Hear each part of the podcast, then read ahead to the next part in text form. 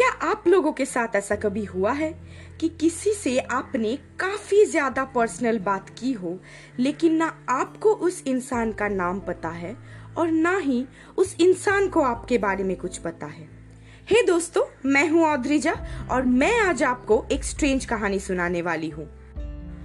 कहते हैं strangers are the best person to tell your secrets to because they were not a part of your past and might never be a part of your future. All you have with them is a moment of connection now. So they can neither lose or gain anything from your secrets. ये बात सुनी तो बहुत पहले थी मैंने पर यकीन नहीं था तब ऐसा भी भला कभी हो सकता है क्या कि कोई हो जो सुने मेरी बातें बिना शर्तों के बातें मेरे दिल के खुले दरवाजों की, बंद खिड़कियों की, टूटे दीवारों की, रंग छूटते पर्दों की, सुने सिर्फ़ मेरी बातों को। बिना जाने मेरा धर्म, जात, नाम या घर का पता। ऐसा भी भला हो सकता है क्या कभी? पर कहते हैं ना कि एक नास्तिक भी आस्तिक बन सकता है अगर उसे एक सबूत मिले ऊपर वाले के होने का। तो ऐसा ही कुछ हुआ मेरे साथ उस दिन। सर्दी का मौसम था, बाहर ठंडी हवा चल रही थी और रास्ते के किनारे एक कॉफ़ी शॉप में बैठकर मैं अपने ही सोच को कॉम्प्रिहेंड कर रही थी।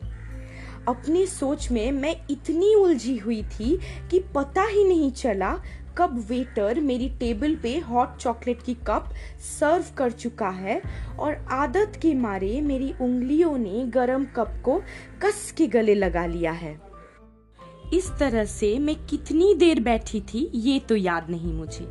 हाँ पर वो आवाज़ याद है जिसे सुनकर मेरा दिमाग यादों के गलियों से गुजर के, भूले लम्हों के किनारों से होके करंट लाइफ प्रॉब्लम्स के जंगल वाले रास्तों में बस भटकने ही वाली थी, पर रुक गई। हॉट चॉकलेट से हाथ सेकने का आइडिया बुरा नहीं है। पर अगर आप थोड़ा सा पी लेंगी तो क्या पता ठंड थोड़ी और कम हो जाए? हाँ यही कहा था उसने। सच बताऊँ तो पहले थोड़ा अजीब लगा, और थोड़ा गुस्सा भी आया। अरे, ऐसे कैसे टोक दिया मुझे? ओवर थिंकर्स की कम्युनिटी का नाम रोशन कर रही थी मैं। उन चीज़ों के बारे में बार बार सोचकर जिनके सॉल्यूशंस मेरे पास नहीं थे, या फिर तब तक नहीं थे। आपके सामने वाली सीट अगर खाली हो तो मैं बैठ जाऊँ? मन तो नहीं था, पर क्या करूँ? ना बोल भी नहीं सकी। इसलिए ना चाहते हुए भी गर्दन हाँ की ओर हिल गई। आप किसी सोच में थी क्या? मैंने डिस्टर्ब तो नहीं किया। डिस्टर्ब तो मैं काफ़ी हो रही थी और मन भी था कि बोल दूँ। हाँ मैं काफ़ी डिस्टर्ब हो रही हूँ। ये बात बस बोलने ही वाली थी, पर मैंने खुद को रोक लिया और मुस्कुराकर ना की ओर जवाब दे दिया।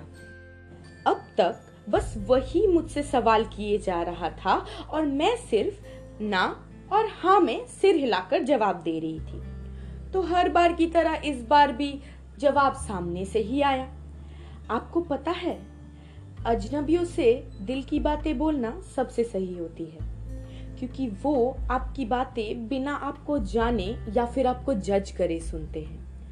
और वो आपके लाइफ का हिस्सा नहीं होते तो वो आपके प्रॉब्लम्स कम तो नहीं कर सकते, पर बढ़ा भी नहीं सकते। तो अगर आप चाहें तो आप मुझसे अपने प्रॉब्लम शेयर कर सकती हैं। क्या पता मैं आपको कोई सोल्यूशन ही दे दूँ? कहने का मन तो नहीं था, पर क्योंकि मैं जिसका इंतज़ार कर रही थी, उसे आने में अभी काफ़ी वक्त था और इस अजनबी से अपने दिल की बातें बोलने में कोई हर्ज नहीं थी तो मैंने सोचा ये भी ट्राई करके देख लेते हैं अब जैसे कि मैंने कहा कि ये एक रास्ते के किनारे में एक छोटा सा कॉफ़ी शॉप था और मैंने भी सबकी नज़रों से दूर अपने लिए एक कॉर्नर सीट ली थी तो माहौल थोड़ा कोजी सा हो रहा था। उस शाम कॉफ़ी शॉप में बैठकर एक अजनबी से मैंने ऐसी बातें की थी जो शायद मैंने कभी किसी से ना की हो। अब ज़रूरी ये नहीं है कि मैंने उस दिन उस अनजान इंसान से किस प्रॉब्लम के बारे में बात की थी? और ज़रूरी ये भी नहीं है कि मुझे उससे कोई सल्यूशन मिला था या नहीं। कुछ अगर ज़रूरी है तो वो पल। और उसकी आँखों में वो भरोसा कि चाहे मैं उससे कुछ भी कहूँ, वो मुझे जज नहीं करेगा। अक्सर हम जजमेंट्स दूसरों की सोच, लोग क्या कहेंगे, इन सब चीज़ों को इतना बड़ा बना देते हैं कि हमें अपनी प्रॉब्लम्स छोटी लगने लगती है। इस तेज़ी से मॉडर्न होते हुए दुनिया में जो चीज़ें कहीं खो सी गई हैं, वो है भरोसा और इंसानियत। अजनबी तो क्या हम अपनों पे भी भरोसा करने से पहले सौ बार सोचते हैं। शायद इसीलिए ऐसी घटनाएँ घटती है कभी कभी ताकि ये दुनिया हमें बता सके कि उसमें अभी भी इंसानियत बाकी है कहीं। वो ज़िंदा है अब भी कहीं। Thank you so much for hearing me out